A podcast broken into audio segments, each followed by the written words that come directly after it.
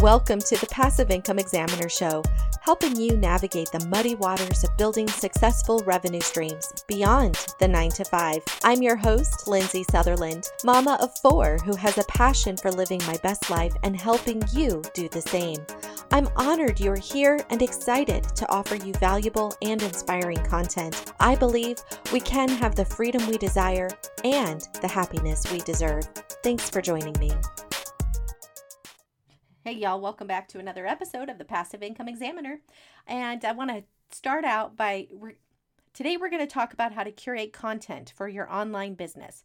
Whether you blog, whether you podcast, whether you're YouTubing, heck, even if you have a brick and mortar business, but you use one of those three or all three of those modalities to drive traffic to your store, this will be helpful sometimes it's really easy to create content and it's more haphazard. It's like whatever's fo- your focus for the day.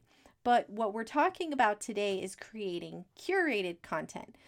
So before I dive too too much into this really quick, I just want to have a little sidebar and tell you that I just had the most wonderful time playing with my kids. Eventually, it was kind of funny because um, our grandfather got the kids these little squirt guns and I thought, oh, this will be fun. It's it, we'll go outside. We'll we'll play with the squirt guns. We have a trampoline. We'll jump on the trampoline, and we'll we'll put the sprinkler on. We're just gonna have a good time, and I'll spend a good hour or two, you know, just playing with the kids. Because friends, isn't that really why we're doing this? Is to have fun with our family and spend quality time with them, right? So that was my plan, and I. The, I'm laughing because when I got out there, of course, I'm like thinking this is going to be great. Well, it was great. Everybody had a great time squirting everybody else, but nobody wanted to be squirted. It turned into a big argument. I'm not playing. I'm going in. I'm I'm in timeout. Nobody can squirt me. I'm like, wait a second. Either we're all squirting and we're all being squirted.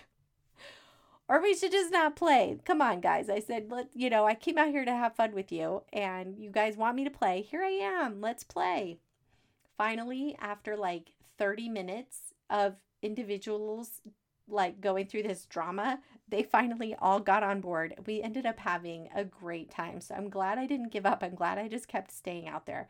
The more fun I had, the more they were interested in having fun. So don't give up. Parents, don't give up if your kids aren't having fun. just keep at it. We've been doing this Fun Friday thing now for a while where I get off work early and we go out and have a good time. And sometimes not all the kids are on board. Sometimes, you know, last weekend, for example, we were going to go hiking and two kids didn't want to hike, but two kids did. I said, guys, we're not all going to have fun all the time. Like sometimes we're going to do things that we don't think is great, but it's a not negotiable. We're spending time together all the time every Fun Friday. Like that's the reason I'm taking off work. So it was great because halfway through the hike, the one kid who was complaining about going was like, This is a great hike. We should do this more often. How about we go to this other place? And da da da da. I'm like, Okay, Lindsay, you're doing the right thing. Just go force your, you know, force your kids to play. it sounds so crazy to say that, but it works out every time we end up having a really good time and making good memories. So I wanted to share that with you because A, it's fun and I just feel really enthusiastic about it. And B, because you know, sometimes when we're our, when we're parents and our kids are growing up or we're busy building online businesses, it's like it's easy for fun to feel, I don't know, like it just it gets put to the side and it's almost like a, a muscle. If you don't use it you lose it. So you know go use it and it will work out. Okay that was my soapbox. Now on to content creation. Okay so, content creation, curated content creation. Now, let me give you the contrast. So, for so far, the passive income examiner, it's not been curated content. If you go back to the beginning, you could browse through episodes and see some that you're like, ooh, I really want to hear this one. Whereas others, you might think, nah, nah, skip that one. Now, if you're a diehard and you listen to all of them, then I love you. But really, what I'm trying to say is that I want to create curated content. This is, I've got a program coming up that I'm excited to tell you guys about, but just not yet. And I was working on creating curated content for that. So I want to walk my people through a process, a solve their problem process. And in order to do that, I needed to come up with content that would make them, they would listen to one, it would make them want to hear the next, and so on, because I'm basically holding their hand as they walk through this process. So if you are in business, if you, you know, we do this at the log home company that I work for, we, we walk them through the process from they're just thinking about dreaming about log homes all the way through to construction. Okay. Um, we do, I do that with, I've done that with other businesses as well. So this isn't new to me. It's just new to me for my business that I'm doing. And as I sat down to do this, it ended up only taking me about an hour. So that's the reason why I thought I'm going to pay attention to what I do and I'm going to teach you how to do it so that you can apply the same process to your business. So, step one is to be clear about your avatar. If you don't know what that means, be clear about who you're speaking to. Who's your ideal client or who's the person you're helping solve their problem? And I don't want to go too deep into that there, uh, but uh, just generally speaking, have a good, clear picture. Step two, what is their problem, right? You need to be clear about how your help, how your, how your product or is their solution. And, and so in order to be clear on that, you have to know what their problem is very specifically. What are their pain points? Those are a couple ways to say it. And then you can start imagine sitting in front of them. This is exactly what I did. I just imagined. In fact, I went to lunch. I did this on a lunch break. I went to lunch and I sat there and I just imagined talking to my ideal person, this person who I want to help. And I started writing content I, as if, not content, but headers, as if I was teaching them the steps to solve their problem. Now, for example, um, I'm going to use the log home store for just an example. There, there's a person who's dreaming about a log home. They don't know where to start. They want to first find land. They've got all these things that they're just juggling. They're not sure how to do it. But how do they go from dream to reality? So, first, you know, we walk them through that process. The first is the dream, you know, getting clear on that dream getting def- defining what your log home what you want in a log home figuring out your budget figuring out you know all these little pieces um, that go into it from the beginning. Then moving to the next step uh, finding land. And if they don't have land how to do that? And then what's the next step? Finding your contractor and so on and so on. So we walked them through that process. Well this is what i was doing. I was creating content and I just pictured my ideal person sitting in front of me and I just got to help them out. And as I was doing this, I always like to work with things from the end in mind.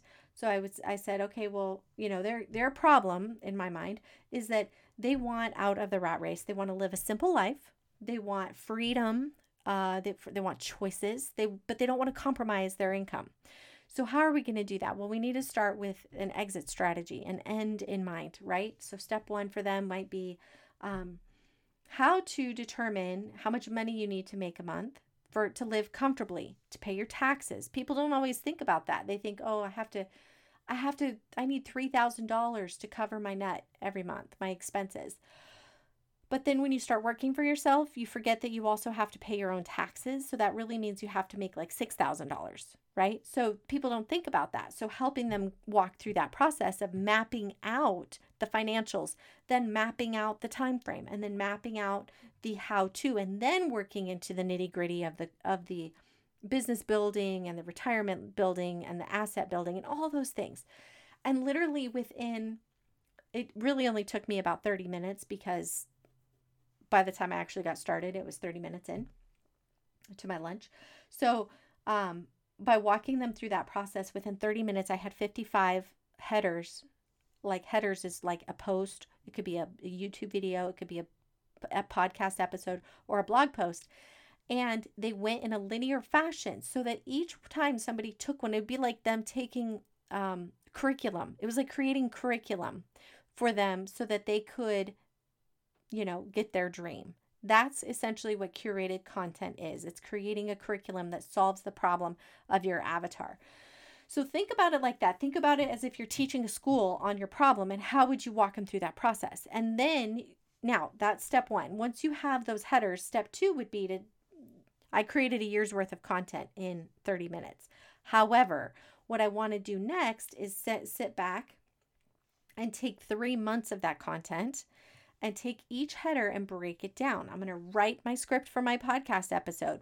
I'm going to come up with three different social media posts that I can put out there once the content airs to drive traffic to that content. I can batch these these things. Once I have all of this already mapped out, I can sit down for one day on a weekend and record, you know, eight podcast episodes and then get that maybe the next weekend or the next day spend all the time editing and within a weekend have 2 months worth of content basically. So that's the the beauty of curating content. Not only is it more streamlined for the end user, but it's also it promotes them to move on to the next three. They're wanting to come back and hear the next one because it's like you leave them in suspense. Okay, but the next, now what we're talking about next is da da da da da. So be sure to ch- subscribe and check back with us next week because you don't want to miss this, right? So you're creating this, um, I don't know, what would you say, like story almost, where they want to come back and hear what's next so that you're helping guide them through the process. So that's what creating curated content looks like. And it is also beneficial because it's a time hack. So you cut that down into three month increments and you take your year's worth of content. And then every three months, you map out that content even deeper into social media posts and writing out your content like in depth, right? Write your blog post or write your script for your podcast or video, etc. And then you have it going. So you're really only having to work like a weekend every quarter when it comes to producing content and then you can set things up on on auto schedule right like you can pre preload your um, i don't know if you can do that with youtube. I yeah you can. You can schedule content on youtube. I just remembered. You could do that with blogs too. You could have them all written and then have them ready to just be put out there. So that and also social media you know using something like buffer to pre-schedule all of your things. Literally a week's worth of work in three months could create three months of content. So, about once a week, every quarter, you're just creating and scheduling content. Then that gives you 11 weeks left in your quarter to do whatever else you want to do as far as you know focus on clients or create something new i mean whatever you're doing you're doing so that's the way to, to not only create curated content, but the reason to create curated content. So I hope that was helpful. Um, I'm going to start leaving you guys with a little quote by Beverly Sills. And it says, You may be disappointed if you fail, but you're doomed if you don't try. So get out there and try to curate the content. The worst that can happen is you screw it up and you start over. That's not really that bad. The next thing you might do is as you're doing it, which which happened to me, is I might reorganize things and say, Oh, you know what, this one would go better here and there and so on. So you'll get it mapped out. Don't put too much emphasis on it. I think what holds people up with our creating content is they get too hung up on what other people will think. If they launch this, what will it look like? I might, you know, they're thinking too much about what other people are thinking rather than just focusing on so- solving a problem. So let all that go. Sit down in your mind with your with your perfect person and help them come up with a solution and then produce your content.